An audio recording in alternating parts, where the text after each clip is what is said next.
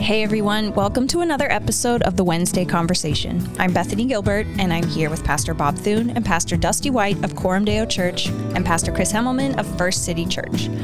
Every Wednesday, we sit down to talk about how the gospel of Jesus Christ connects to the questions and issues of everyday life. Today is Third Wednesday Theology, and we are tackling chapter 20 of Bavinck's The Wonderful Works of God called The Christian Calling. Hey, did you realize that two weeks ago was our 400th episode of the Wednesday Conversation? That feels like a 400th. big milestone. 100. That's a hu- huge milestone. If we were A playing lot baseball, of conversations. if we were like playing baseball, I'd right now on second base, like just take the bag off and hold it up in the air. You know, Yeah. 400 home runs. 400th episode. That's like eight years of Wednesday Conversations. Man, Seems that It seems like a milestone. Because you started in 2014 I know. I I In just a always closet. forget that. in a closet. I mean, it was no. We started. Well, we started in the offices where we had my nice office, and then we moved to the closet after that. That's true. Remember, Lots of black curtains trying to deaden the sound. trying to deaden the sound so it didn't echo so much. Hey, this chapter 20 of the wonderful works of God. By the way, what we do on Thursday, third Wednesday theology is talk our way through Herman Bavinck's systematic theology called the wonderful works of God. If you're new to the podcast, this is something we do on the third Wednesday. We're on chapter 20 of this book. The title is The Christian Calling. And when I first read that title, in fact, when we were texting back and forth about the chapter for this week, I assumed based on the title it was like about uh you know, our calling in the world or something, or like what we should be about in the world. It's like, oh, the Christian calling, I guess, is going to talk about like what what our vocation is in the world. Actually, what it's about is soteriology. This is the heart of it's about what does it mean to be called to faith in Christ. So this is actually kind of fun. It's it's an important chapter because this is the heart, I think, of Reformed theology in terms of its experiential side. When we talk about why do why do people tend to really love Reformed theology when they actually understand how it works in my own soul? The, Bavinck's getting into the heart of what does it mean that God has called you by externally by the gospel, that He's called you internally by His Spirit, that you've been born again. What is repentance and faith? What does it mean to actually trust and believe in Christ? How is all of that the work of God and His sovereign goodness? That's what this chapter is about. And therefore, this is a good chapter and an important one. so were you kind of confused the first few pages? I was just like, man, I don't know where he's going here. I was like, oh, I see what he's doing. Yeah, this is about there you go. effectual calling. Yeah. This chapter is about effectual calling, basically. Yeah, yeah. So that's which the- is kind of like part B to the gift of the Holy Spirit, the Yes. chapter before. It's like I got more to say about the, how the Spirit draws you. makes sense why Herman put this chapter here. All right, let's just sort of talk our way through how he treats this subject, and then we're going to spend our time just sort of thinking about those, the heart of Reformed soteriology, which is calling, regeneration, faith, repentance, all of those things that happen inside of us by the grace of God. He starts out by saying, Hey, you know what we have to talk about? How word and spirit relate to each other. And what I love about Bavinck, he's such a great modern theologian because he usually says, here's what some people do, here's what other people do, here's what you should do, here's what here's what smart, wise, biblical people do. So he says, um, some people regard the preaching of the word as adequate in itself and do injustice to the operation of the spirit. And then he talks about that for a while. Then he says, you know, the opposite mistake is um, to emphasize the spirit and ignore the word. And he says, you know, the challenge has always been to keep word and spirit in relationship to each other. And that's what the Reformed churches really did well. In fact, he points out, I thought this was a good critique of Lutheranism. So, for all of you Lutherans who are reading, he says the Lutheran and Reformed churches took different ways. The Lutherans united word and spirit so completely as to run the risk of identifying them and to lose the distinction between them altogether. They even came to the point of enclosing the saving grace of the Spirit in the Word and to permit him entrance to man only through the Word, which is funny if you've ever read Luther. And it's, you know, he's a man of his time and he's reacting against some really bad errors in theology, but he is so about the Word. It's just like, you know, where, you know, where the Word, you know what you need the Word. You need Yeah. the Word. Yeah. You need the Word preached to you. How does God work in your life through His Word? You do get the sense that for Luther, it's all about the Word, and there's a, a little bit of a flattening there. But um, Bavinck points out that the right understanding of word and spirit, which in his estimation is held by the sort of reformed tradition, has to take into account the fact that um, God works through His Word and by His Spirit, and that though they always work together, they can't be confused with one another. There's a work that God does through the Word, and there's a work that God does through the Spirit, and He He very richly sort of builds out each of those aspects of how God works.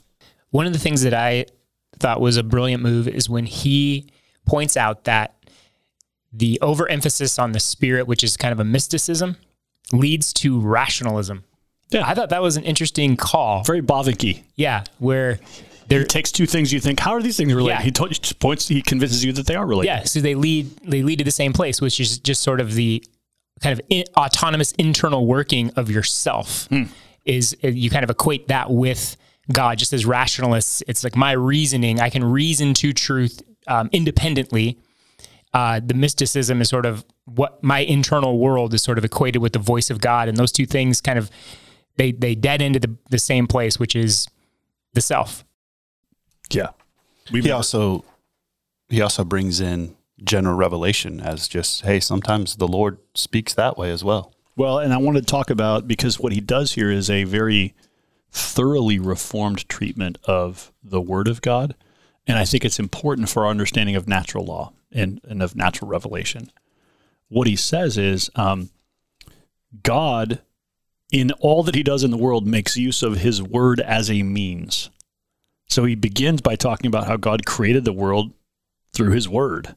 And he quotes all these scriptures about the fact that God's God sends his word forth and it does what he pleases.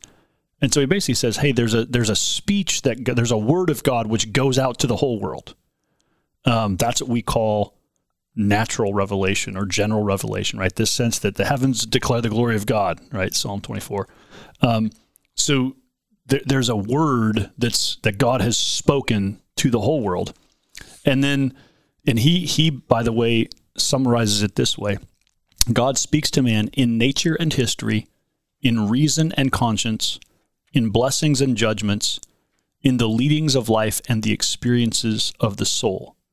By means of this rich and powerful speech, God maintains in man the consciousness of his responsibility. So, if you want to know what is Bavinck put in the category of just God's general word to the world, it's those things nature and history, reason and conscience, blessing and judgments, healing, uh, leadings of life and experiences of the soul. And then he says, from that general testimony or speech of God, we should now distinguish this special word of God that comes to us in the scriptures, the Holy Scripture, which is the word of special revelation, acknowledges the general revelation in nature and history, confirms it, and purges it of all false admixtures. This is very similar to what Calvin famously says in the Institutes, where he talks about the fact that God has spoken clearly in the world, but because we have bad eyesight, we can't see what he said. And so we need the spectacles of Scripture to bring everything into focus for us. And so Calvin sees the Scriptures as basically a set of glasses that when we put them on, we can see the world clearly as it actually is. Because in our sin, we distort the world and we don't see it clearly. And Bavinck is making the same move here. He's saying God has revealed himself quite clearly in the created order. But because of sin, we twist what God has said and we suppress the truth in unrighteousness, Romans 1. And so God gives us his word in special revelation in scripture to help us see clearly what's there to be seen, but what we cannot see apart from God interpreting it for us. And this is, um, I don't know, Chris, this feels a little different. There are some trends in Reformed theology that are sort of like radically natural revelation doesn't count for anything. Yep. Right. Yep. Yeah. Uh, sort of the Barthian tradition almost. Yeah, and that's one of the things with um, Bavinck and Kuyper, kind of the neo-Calvinist movement. They had a, I think, an appropriately high view of common grace, Yes. and and saw that common grace was working in some powerful ways. But but what Bavinck does brilliantly here is he shows how Scripture, like you were pointing out, how Scripture kind of grabs that general revelation and then brings more clarity and color. So he doesn't pit the two against each other as it can often be, or or kind of put one in the corner, but says both. You know, they, they work in conjunction in beautiful ways, and I don't know. I think we could recapture some of that even today in the way that we theologize today. I think it's needed. yeah, Um, because actually, what's happened in our stream, speaking, I guess, narrowly. Our our Reformed evangelical Christian stream, which I realize is, is not not the stream of every listener. So I just said our stream in a way that sort of like makes every listener identify. And with just invite stream. everybody in. Invite everybody in. But because so, Karl Barth back in the 1930s strongly emphasized the sort of um, uniqueness of special revelation in a way that was really needed to correct some of the errors of German higher criticism. But what's happened in the wake of Barth is everybody's been really afraid to say, wait, we can know something about God from natural revelation because Barth was kind of poo pooing that. And so in the reform circles, it's been, you know, you didn't want to say much. You kind of wanted to honor the critique Barth was making by by not saying too much about we could actually know something of God from the world around us. And so I think there is a need for us to rightly recover that healthy view of natural revelation that you see in Bavinck and Kuyper and others. Yeah, another example, you know, as much as there's aspects of uh, Van Til that I respect, I think Yes. more extreme versions of Van Tillian apologetics to kind of just want to crush common grace and natural revelation. Unbelievers yeah. misunderstand everything. yeah, I can't know anything. So yeah, Um, okay. So if you ask as a listener, okay, but what, how does that work? Okay, great. There's general revelation, there's special revelation. Eh, build that out a little bit. Listen to how Bavinck talks about these on page 393 in a way that I think actually really helps us understand the difference. he says, The heavens now still tell of God's glory in the same way that they did a thousand or several thousands of years ago. And despite all his development and civilization, man is still in his essence and nature exactly what his most ancient predecessors were. So, what he's saying is, when it comes to general revelation, there's no new information. The, the heavens have always existed. Uh, humanity has been functionally the same. You know, people have always been able to look at the stars, at the world around them, and at their own selves, and have functionally always seen the same things. He says, special revelation, however, came into being along the historical way in a centuries long history and has its midpoint in the historical person of Christ. According to God's plan, we can never come to know anything concerning historical event, events and persons, which are not always with us the way natural things are, but come and go and appear and disappear.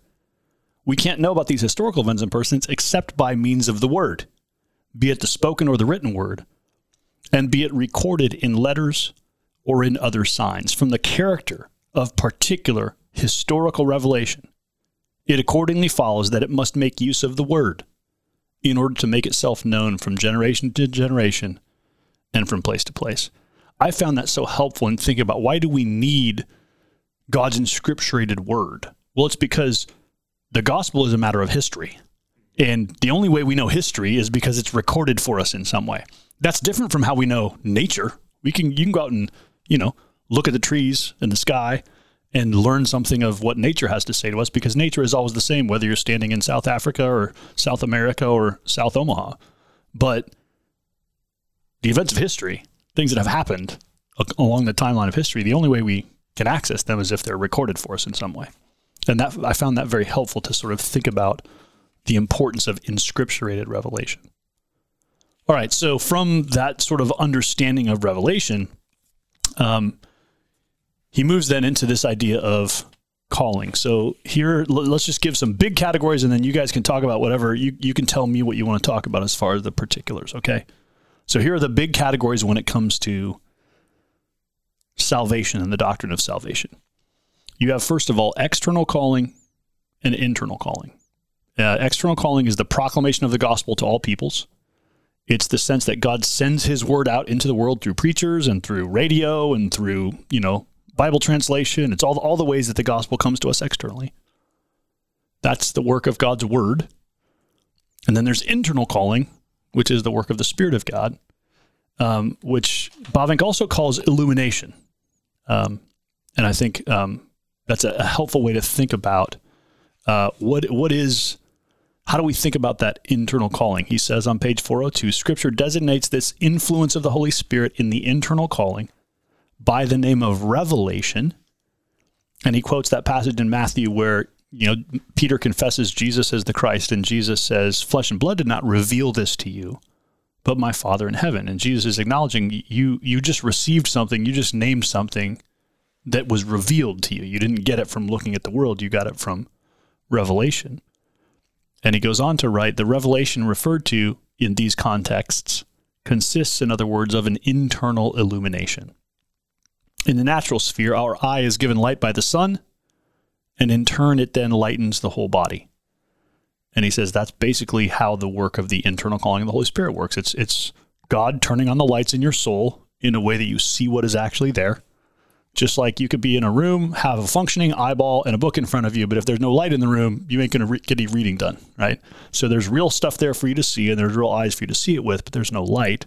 Therefore, you can't actually see what it says. And in the same way, as we think about what is the internal work of the Spirit, the internal calling of the Spirit, it's this turning on the lights in our souls in a way that causes us to see and respond to the external word that God has proclaimed. Any thoughts? And also turns on my ears so that I can hear the word. yeah, right. We don't just want to use, yeah, it's not just about eyes, it's about our whole being. Well, I'm just saying that's that's how I was thinking about it. Yep. I can hear the word as the spirit illuminates and turns on my listening ear. Here's a summary. Here's Bavinck's own summary of the doctrine of effectual calling. Quite in accordance with the Holy Scriptures, the Reformed Church confesses that when God carries out his good pleasure in the elect and works true repentance in them, he not only has the gospel externally preached to them, and not only powerfully enlightens the mind through the Holy Spirit in order they may rightly understand, but he also penetrates to the inner man with the powerful operation of that same regenerating spirit. So he's basically saying there are sort of three works God is doing there's the external proclamation of the gospel, there's the enlightening of the mind by the Holy Spirit, and then there's regeneration, the powerful penetrating to the inner man by the operating of the Spirit. And all of those things together work to bring us to saving faith. Any thoughts, Chris? So many thoughts. uh, so one of the tensions that Bavinck addresses is how people do treat the external and internal call, and how those that um, one of the critics of Reformed theology is that it seems as if uh, Reformed theology minimizes in some ways the external call, uh, uh, as if it's not equally given to all people, or that it's uh, not as powerful to all people, or that there's a there's a less than factor, however you want to uh, frame it. And so, talk about that. I think that that might be a good thread to pull on, and in some ways, e- even just for for our listeners that aren't. With I like how I asked you a question. You Yeah, answered I'm by turning it asking around me a back on you. Yeah, That's terrible. That was real do that. gospel Jesus like. Yeah, you know? What do you think? What, who do you say that? I, yeah. I'm trying to find the page where Bavinck talks about that because I thought he had a good way of framing it. Um, but yeah, his the the basic uh, the basic logic that he's working out is basically to say, look, um, the external calling really is a calling of God. Um, so as Reformed people answer this objection, they generally want to point to, hey, actually, um, God does call every human being externally by the word of the gospel. God sincerely says in his word that all should come to him, and he means it. Um, and uh, he says he says this: the rejection of the external calling, Chris, by a human being, so someone hearing the gospel and not trusting in Christ, never takes place with impunity. Those who despise the gospel cannot appeal to their helplessness, for they do not reject it because they are helpless. If that were so, they would appeal to the grace of God, which offers them salvation. But they reject the gospel rather because they feel strongly that they can save themselves and because they mean to be saved without the grace of God.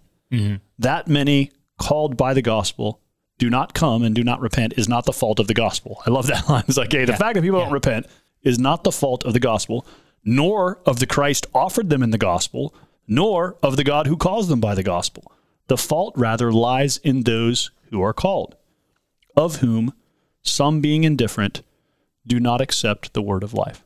So he wants to be clear that God's external calling, it's not like God um, kind of sort of calls to some people, but then really calls Yeah, to other yeah, people. exactly, saying exactly. This external calling is from God and it's effective in, in what it intends to accomplish. And the fault, if you don't respond to it, does not lie in the fact that, you know, God held something back from you. Yeah. It lies in the fact that you have rejected your need for the grace of God. I like how he said, and I don't know if this is helpful, Chris, for every listener, but I think it was helpful for me. Um, if I really felt like I was helpless, what I would do is to call on the grace of God. Mm-hmm. You know, so his whole thing is the idea that like, well, you know, I guess God didn't give me what I need. You know, He didn't give me the internal calling, and so it must be something wrong with God that I didn't respond. Yeah. Yeah. He says what defeats that objection is the fact that if you were actually helpless, what you would do is call on God for help, and the fact that you don't do that shows that your problem isn't helplessness. Your problem is pride. Arrogance, Yeah. hard-heartedness, stubbornness, unrepentance. It's some something in you that is unwilling to just say, here am I a sinner who needs the grace yeah, of God. Yeah. That's, I remember having a conversation with someone about this once and telling them, hey, Reformed theology doesn't teach that there are those who want the grace of God but don't get it. Oh, sorry, you're not elect. You don't get the grace of God. It's to want the grace of God, to throw yourself on the grace of God is. Um, he turns no one away who comes to him, and so that that is actually a sign of the power of the gospel and the Spirit at work in your life. So uh, it, it doesn't it doesn't mean that there are going to be those left out who want the grace. Uh, it's and like as you pointed out, those who reject it and those who don't experience it, it's because of that that pride. And I think it's also helpful to to kind of go back to analogy you were using. It's not as if you know we have like, like uh, there's different types of inability.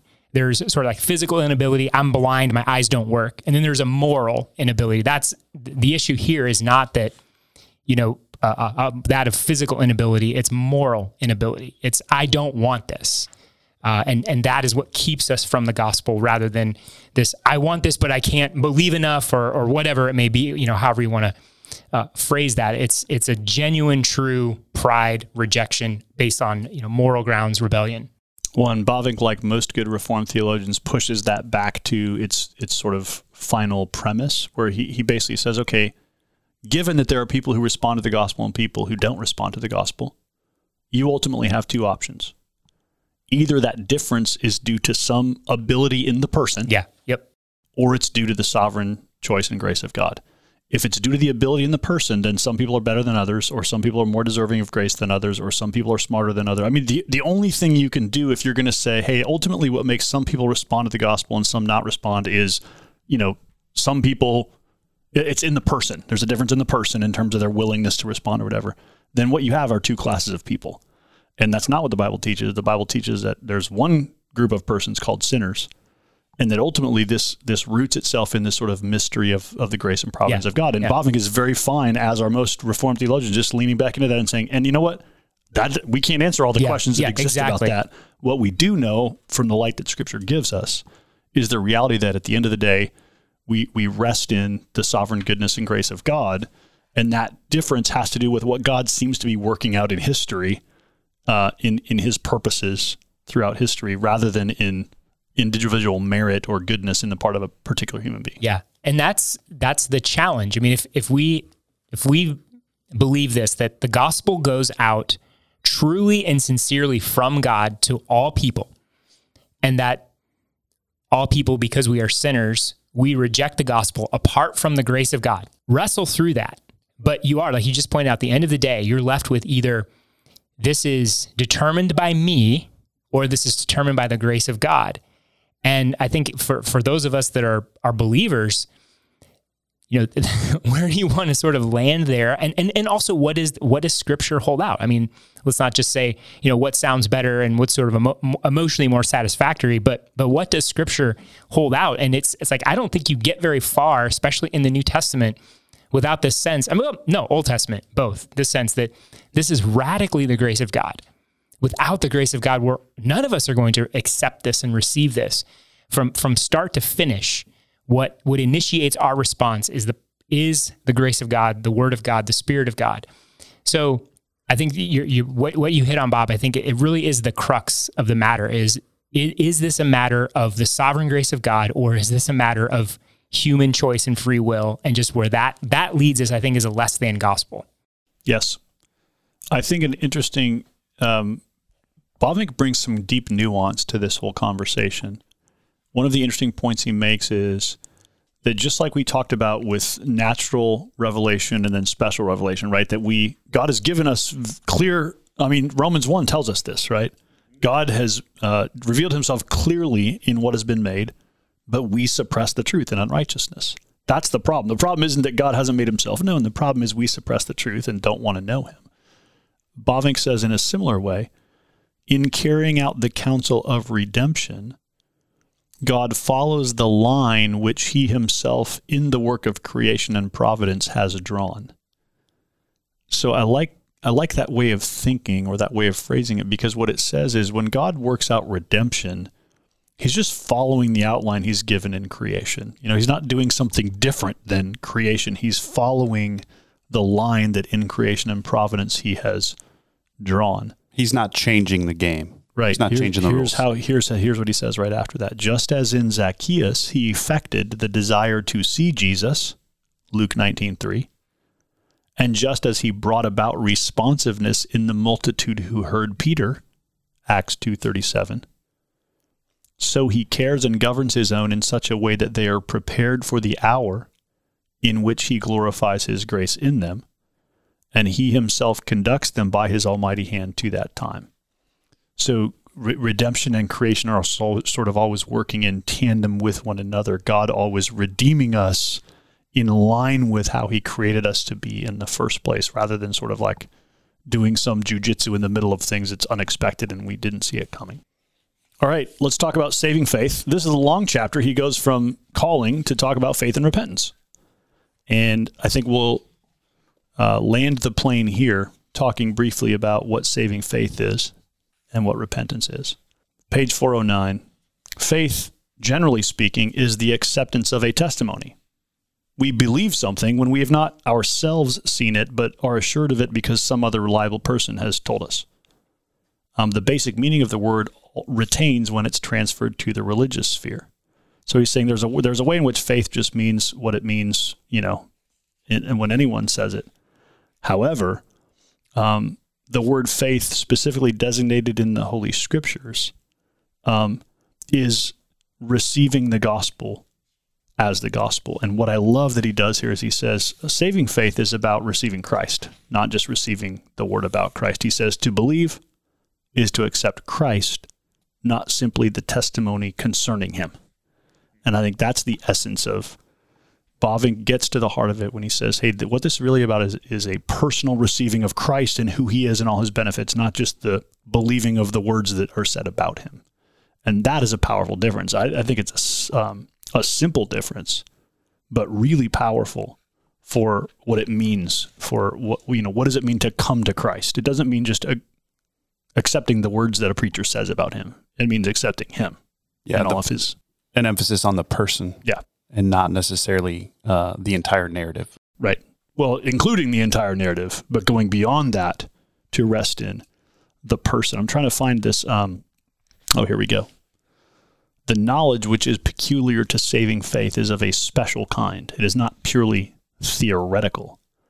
The knowledge of faith is a knowledge of the heart rather than of the head, a knowledge with a personal, profound, soul absorbing concern for it, for it pertains to something in which the self, in its inmost essence, is concerned. Something in which my existence, my life, my soul, my salvation is involved. Faith is an approbation and an acceptance, therefore, and a knowledge of a testimony coming to a person. But it is an acceptance of that testimony in its application to oneself, a receiving of the word of the preaching of God, not as a human word, but as the word of God. It is an appropriation by the self of the gospel as a message which God sends to me personally. And that, if you think about um, how some of the old catechisms talk about faith, there's, I think it's the Heidelberg that, that asks the question, what is true faith? And the answer is not just a general knowledge that God sent Jesus to die for sin, but a sense that Christ is my Savior and that He's died for my sins. It's the the personalizing, the staking my life on that reality that is the essence of saving faith. And as Bavinck does brilliantly kind of captures both ends of this where it's more than just like you're saying, more than just a sort of intellectual assent to the content of the word. It's an actual taking hold of a person. It's there's the experiential side. And yet that who we're taking hold of and the content that we we our faith is being put in is grounded in the word. We're not just inventing Christ on our our own. And so there is this sense of what the faith that I have, the experience that I have is given as objective truth in the word. And so I'm responding to something real, not something that I may have made up, but yet it's not just dry dogma and facts. It is actually a person and an experience. And so I, yeah, I think what, you read there, I think just captures both and the bookends of, of that and what Bavinck has been trying to um, drive home this whole chapter. All right, last thing I want to bring out from this chapter is Bavinck's definition of repentance because I think it's so crucial. Um, the point he wants to make is simply this repentance does not come out of the old man, but of the new man. It assumes a saving faith and is the fruit of such faith. It is a grief which God wills and which God works, and its bearings are toward God. When the lost son comes to his senses and concludes to return home, he says, I will arise and go to my father.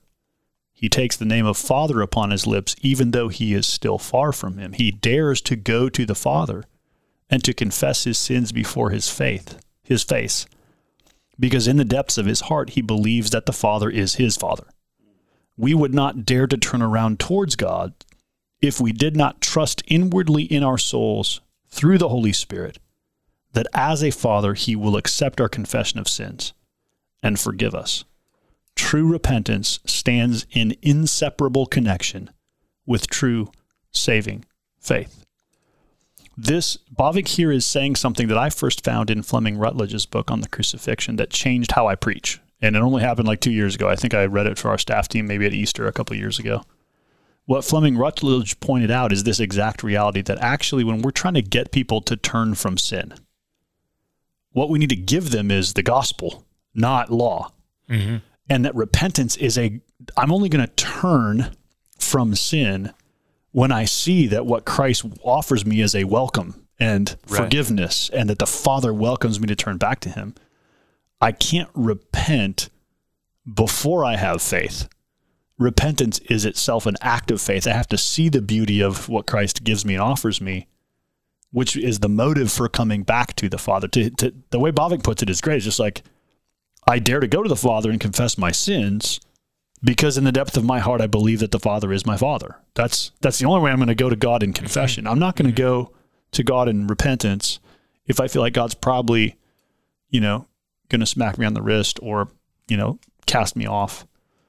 It's, it's only an apprehension of God as Father that really draws me to real and true repentance. And so Bavinck here is concerned to keep repentance and faith together instead of seeing them as separate acts. And some yeah. some traditions in Christianity see it as like, you know, does repentance precede faith or does faith precede repentance? You know, how do these things work together?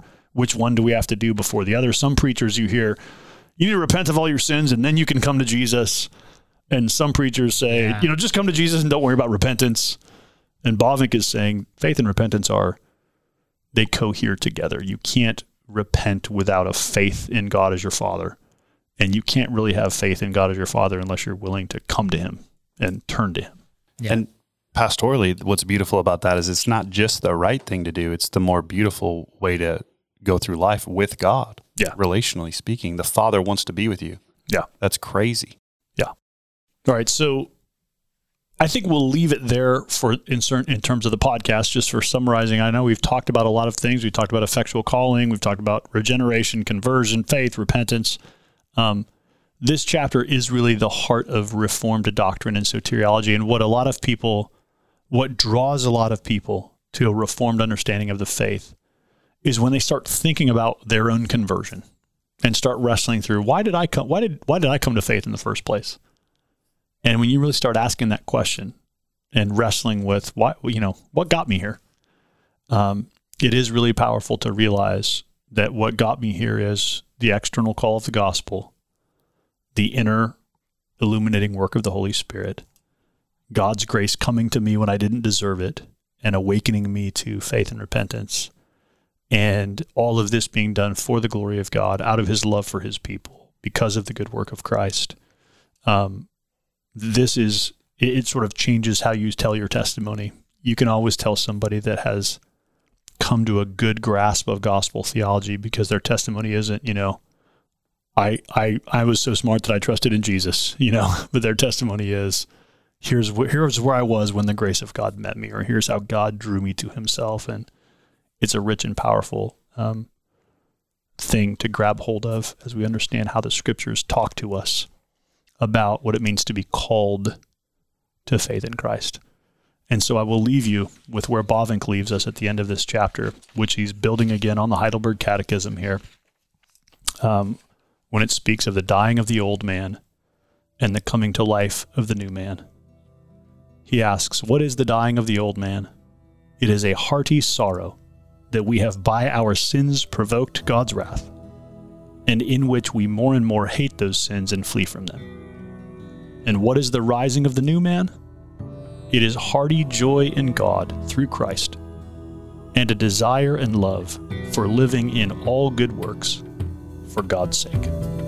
The goal of this podcast is to equip our own church for discipleship and mission. So if you're a Christian or church leader in another context, we thank you for listening in and we pray that this conversation might be helpful to you as you minister in your context. We love to hear from listeners. So if you have thoughts, questions, or future podcast topics, send an email to podcast at cdomaha.com. Thanks for listening, and we'll see you next Wednesday for another episode of the Wednesday Conversation.